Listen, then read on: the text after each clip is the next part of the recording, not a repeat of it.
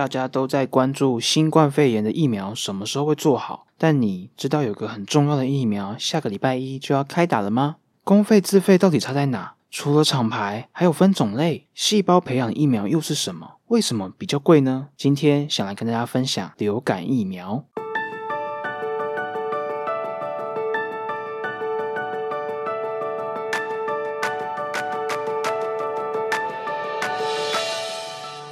Hello， 你好，你正在收听的是医学无博弈，这是个由医师主持的一个 Podcast 节目，我是小熊医师。在这边呢，你会听到与时事有关的医疗新知，你也会得到一些错误观念的厘清，还有我们也会带给你很多我们觉得很重要的疾病相关的医疗知识，希望透过声音让更多我们临床医师没机会和你们分享的好多事情直接送到你的耳朵。秋天到了，开始慢慢转凉了，很重要的也是很多疾病也会随着秋冬而来。大家最近都在关注新冠肺炎啊，讨论说诶，中国制的疫苗啊，欧美制的疫苗啊，什么时候会做好，台湾的脚步又在哪，而我们又会领到什么样的疫苗。不过在讨论新冠疫苗之前哦，其实有很重要的一个疫苗在下个礼拜一，也就是十月五号就要开打了，也就是我们的流感疫苗。其实流感这件事情其实不是一年两年，每年这个时候政府都会透过公费针对一些高危险的族群施打公费补助的免费的流感疫苗。而如果今天你有担心自己也是经常接触人群啊，对于流感这个部分也抱持担心，也有自费的疫苗可以选择。而由于最近大家都开始担心有关于病毒感染的问题，所以流感疫苗的询问度有越来越增加了，也随着大家开始注意说流感疫苗到底是什么，开始关注说什么样的人适合打流感疫苗，所以相关的问题问题也油然而生。所以想今天透过这次的医学无博弈跟大家分享一下流感疫苗一些很重要的资讯哦。首先想跟大家来聊聊疫苗啦吼。其实流感疫苗呢，很多病人最常会问我们临床医师就是说，诶，那我们是是不是呃打一次就好啦，终身免疫啊？哦，还是说，诶，我打流感疫苗，我是不是就不会得流感啦？那是不是我打了疫苗得流感了，你要对我负责啊？是不是你那个流感疫苗有哦什么有瑕疵啊，品质不好等等哦。其实要帮这些疫苗做一个厘清哦。其实流感病毒啊，是我们之所以要打流感疫苗来去针对对象，而这个流感病毒是一个统称啦、啊。那它其实仔细去看，它其实它的种类它的分类还蛮多的，就像我们都是人类，那我们每个人都叫做人，但是你我之间都还是有彼此有些许，或甚至我们其实可以很明显的分别出来我们有很大的不同。而流感病毒也是，而每年 W H O 还有我们的 C D C 很重要的事情就是它要去确认去猜说，诶，今年流行的病毒株是谁，然后针对这些病毒株我们把它的一些辨识的一些标注找出来，那做成疫苗，那今天打疫苗的人体内的免疫系统就可以去侦测这些标注。这样如果我们真的因为一些感染传播而得到这个流感病毒的时候，诶，身体就可以立刻快速的去辨别说，哎呦，就是这个流感病毒。而因为我们原本就透过打疫苗而产生了抵抗力，那就可以针对这个病毒去免疫系统就可以去做攻击。如此一来，我们得到流感重症啊一些并发症的机会就会下降，几率就会减轻很多，这是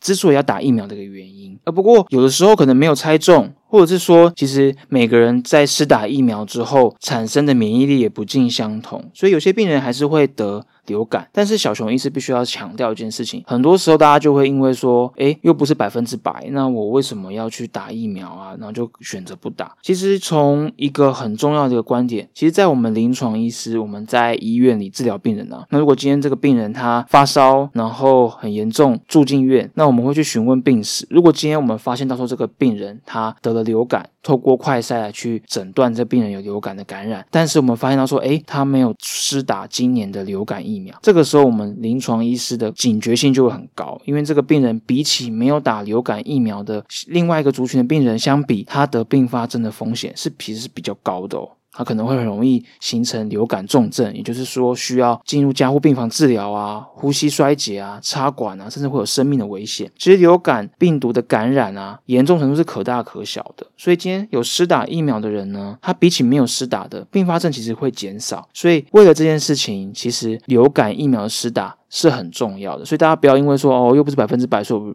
就不要去打，就好像说哦，今天天气冷啊，我这个外套不保暖，所以我就不要穿衣服。这样其实这个观念其实是很荒谬的哦，所以大家要特别小心，也要提醒自己身边的人要施打疫苗，因为在自己周遭的人施打疫苗的比例越高，大家会得到流感的状况机会也会降低，所以一个疫苗的普及率是政府的目标，所以也会因为这样子鼓励大家，如果你今天有符合公费的资格，一定要去施打疫苗。不过这个问题就会出现啦，诶，好像今年比较复杂诶，有公费的啊，诶，也有自费的，那是不是自费的就一定比较好啊？还是说差别在哪？其实并不是大家所想的。而至于差别在哪，我来跟大家稍微解释一下。今年的流感疫苗呢，不管公费啊或者是自费的，全部都是所谓的市价的流感疫苗。这个价是什么意思啊？市又是什么意思呢？基本上这个价数呢，就是说诶，这个疫苗里面涵盖了几种流感病毒，也就是说今年猜说诶，流行的病毒会是哪几个流感病毒的次分类，那我们挑了四个，所以就是市价疫苗，分别是两个 A 型两个 B 型等等的。而公费自费两个都是市价的流感疫苗，也就是它都可以同时预防这两种的 A 型流感病毒还有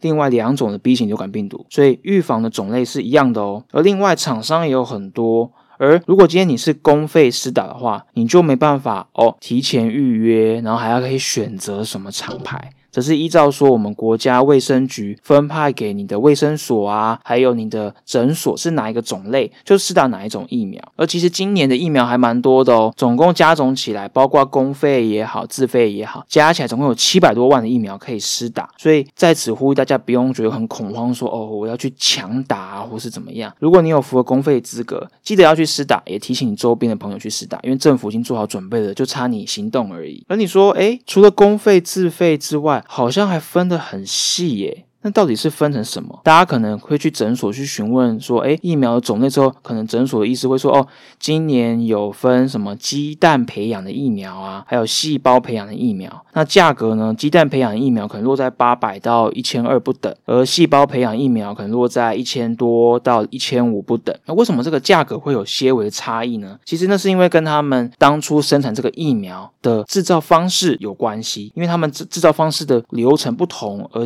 造成他们的价格也不同。而首先细胞培养这个疫苗的种类也算是比较新的一个疫苗种类，在过去呢我们都是所谓的鸡蛋培养的疫苗的流感疫苗，那它是属于我们过去传统标准的制程啦。那可能大家可能会听过说诶，疫苗的制造需要用到鸡蛋，没错，在这个治疗疫苗的生产过程当中，它是怎么去制造的呢？如果今天是一个鸡培养的疫苗的话，它会先将我们的流感病毒感染我们的小鸡胚胎，那透过小鸡胚胎让病毒能够不断的去生长。那我们重点不是要去取得这个病毒本身嘛，因为那这样不就是等于感染你的身体了吗？我们是要去取得它的标注，也就是它病毒表面的那些特征，让我们身体可以去辨认就好了。所以会透过把它病毒去活化之后，把它的这些颗粒标注分离出来，来制造成疫苗。这是过往我们所谓的鸡胚胎培养疫苗所制造的一个方式。而现在随着我们整个医疗越来越进步嘛，那开始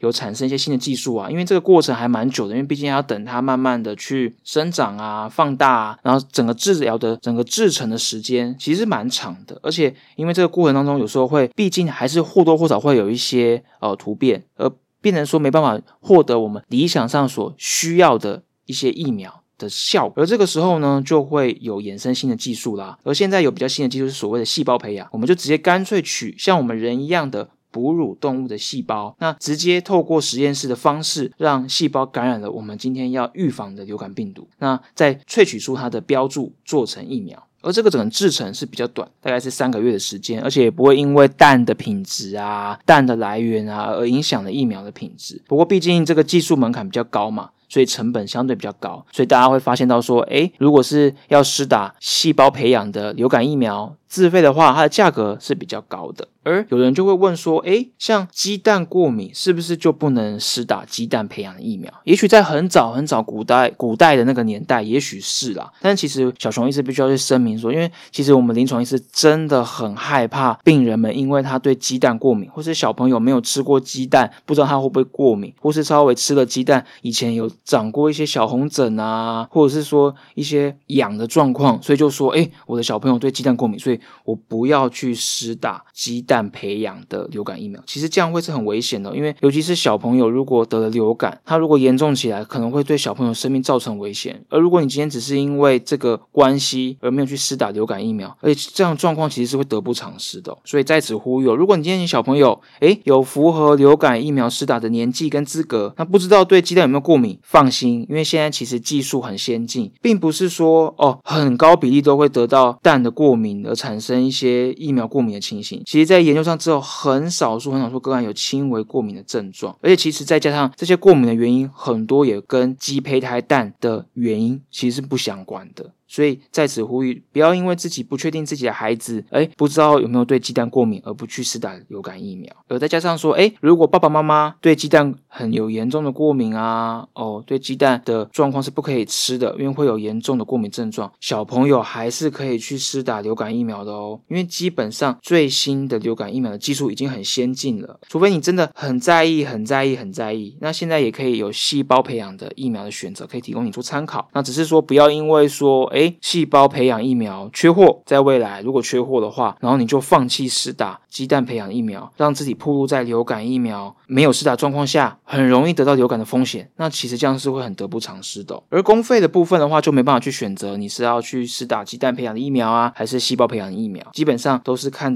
今天去的医疗院所它配发的是什么样疫苗去施打，而如果今天你要指定厂商啊或是指定哪一种种类，那就必须要自费。好，那谁可以获得政府补助的公费疫苗呢？基本上就是所谓的五大族群。首先第一，满六个月到国小入学前的幼儿；第二，从国小一年级到高中三年级的小朋友学生；再来就是如果你有从事医疗人员，像小熊医师，或者是有做卫生啊相关防疫有关的，以及你今天有从事一些养殖畜牧业的一些防疫人员，是我们的第三类族群。再来，如果你有符合五十岁以上，你的爸爸妈妈或是你本身如果有含五十岁以上，你也是属于公费疫苗施打的族群。再来，如果今天你有一些高危险的慢性疾病，比如说你有糖尿病、肝硬化慢性肝病、心血管疾病，那或是慢性肺病、肾脏病，以及你有免疫低下，比如说 H I V 的感染等等疾病，询问你的临床医师，如果有符合资格，即使你没有符合刚刚上述所提到的这些条件，你也是可以施打的哦。另外很重要的事情是，孕妇也是有符合流感疫苗施打，保护你自己也可以保护你胎内的宝宝。而另外，如果你今天家中有六个月内的宝宝，父母也是可以施打的哦。好，那讲完公费疫苗涵盖的族群之后，那我要怎么样去寻找我的哦，哪边可以去施打、啊、我该怎么去施打呢？首先，公费疫苗施打的部分交给我们临床医师在负责就可以了。那除非你今天想要挑选自费的，那就要必须去询问你的医疗院所是不是有去进这些自费的厂牌的流感疫苗啦。那流感疫苗要怎么施打呢？首先记得去施打之前要准备好你的身份证，那也可以以宝宝手册、户口名簿或在学证明来代替。那另外，如果你是孕妇，也可以携带你的妈妈手册，以及你如果有一些重大的一些慢性疾病，带着你的重大伤病卡来去做你的身份证明，然后还有你的健保卡。那有很多的卫生所啊或是一些区公所会去办理流感疫苗的施打，那可能不需要付挂号费。那如果今天你是去医疗院所、诊所啊或者 是, 是医院的话，就要付相关的挂号费哦。而医疗院所那么多，那我要去哪里施打？其实大家不要紧张哦，其实大家可以现在用手机上网搜寻公费流感疫苗合约院所查询系统，查询里头就可以标注说诶哪一些医疗院所有在帮忙大家做流感疫苗的施打。那前往前打电话去询问说诶疫苗到了没，那疫苗的量是否足够，就可以准备去施打咯。而除此之外，有些人会问说诶那我今天好像有符合其他流感疫苗之外的疫苗也可以打诶。那流感疫苗本身是个不活化的疫苗啦，所以如果今天有刚好符合其他公费疫苗或是因为一些特殊原因也要施打其他疫苗，其实是不会互相干扰的，可以透过接种在不同的部位啊或者间隔时间来去做接种。比如说很常见政府有公费补助的阿公阿嬷的肺炎的链球菌疫苗啊或者麻疹疫苗等等的一些不活化的疫苗都是可以施打的哦。而除此之外，基本上疫苗施打一剂就可以了。而目前特殊例外的族群就是，如果今天家中有小朋友还没有满九岁，那它是今天今年是第一次施打流感疫苗的话，建议要接种两剂，那这两次的时间至少要间隔一个月以上。而除此之外，其他人成人啊小朋友不是这个年龄以外的都只要施打一剂就可以了、哦、而之所以会这样的原因是因为说儿童肺炎啦、流感的门诊率、住院率其实都蛮高的，所以透过这样重复施打的方式可以去增加这个族群的免疫力。准备好了相关的资料，也确定自己有符合身份，或者是凭着自己的呃需求或思考，考量到自己的生活环境以及职业，觉得说自己有风险，虽然没有公费，但是要符有想要去透过自费就施打之后，前往医疗院施打。那施打后必须要注意什么呢？少数的人啦、啊，可能会在施打之后会出现一些不适症，比如说有轻微的呃发烧或是肌肉酸痛等等的情形啊。那基本上我们都会建议大家要在医疗院所稍微休息，等待一段时间。那请依照你的医疗院所的医师、护理医护人员跟着建议，在医疗院所休息再离开哦。那基本上呢，观察的时间有三个很重要的时间点。首先就是施打的五分钟之内，如果今天你有一些凝血功能异常的病人啊，或者是说你因为一些心血管疾病有在吃抗凝血药，也就是抗凝血剂啊，或是抗血小板的药物啊，阿司匹林等等的，那在注射之后，在你注射的部位要加压一段时间，去确认一下说诶是否有出血情形，以免有出血的状况哦。那另外三十分钟之内，如果今天你真的是对流感疫苗有过敏的病人，那在这三十分钟内会发生发生严重的过敏反应，所以这个时候在医疗院所休息，让医疗院所观察。如果今天你有发生说诶呼吸急促、喘吸不到气，或是有任何发烧、身体不适的状况，请立即跟你施打疫苗的医疗院所医护人员通知，让我们可以去做立即性的处置哦。那另外在两天之内，有少部分的病人会有发烧的反应，那这个部分是没有什么关系的。但是如果今天在两天之后仍有发烧的反应，那除了疫苗的反应之外，也有可能有其他感染的状况，不要因为你今天施打疫苗而轻忽，而这个时候记得主动告知你的医师自己曾经接种过疫苗，让医师可以帮你去做进一步的诊断哦。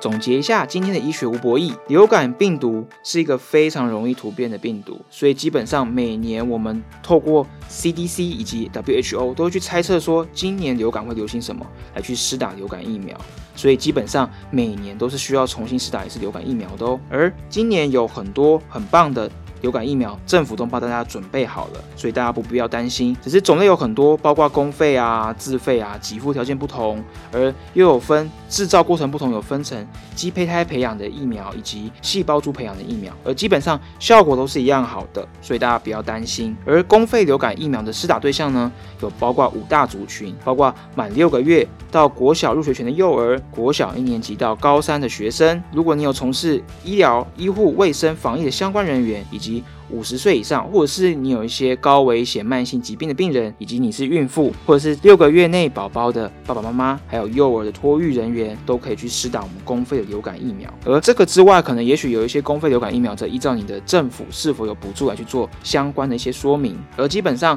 细胞疫苗跟鸡蛋培养疫苗是它制成的不同，效果是一样好的，不必要去担心说有什么效果之间的差异。所以如果今天你的公费疫苗配发的是鸡蛋培养疫苗，也不要因为这样不施打，否则错过流感疫苗的保护力，而让自己暴露在流感病毒感染的风险是得不偿失的哦。而另外，如果你有鸡蛋过敏，询问你的临床医师，但是不要因为这样就拒绝施打相关的疫苗，让自己暴露的风险是很危险。如果今天真的有疑虑，也有细胞培养的疫苗可以去做选择，但是就必须要自费，请必须询问自己的医疗院所的医师。而另外，如果今天你有一些相关的医疗疾病，适不适合打疫苗，也记得报告你的相关的病史给你的临床医师，让临床医师可以帮你去做正确的选择哦。而准备好你的身份证、健保卡，或者是今天你的妈妈手册以及重大伤病卡，带着你的这些相关的一些证件，前往你附近的医疗院所。下个礼拜一，十月五号正式开始施打流感疫苗。施打疫苗保护自己，也推广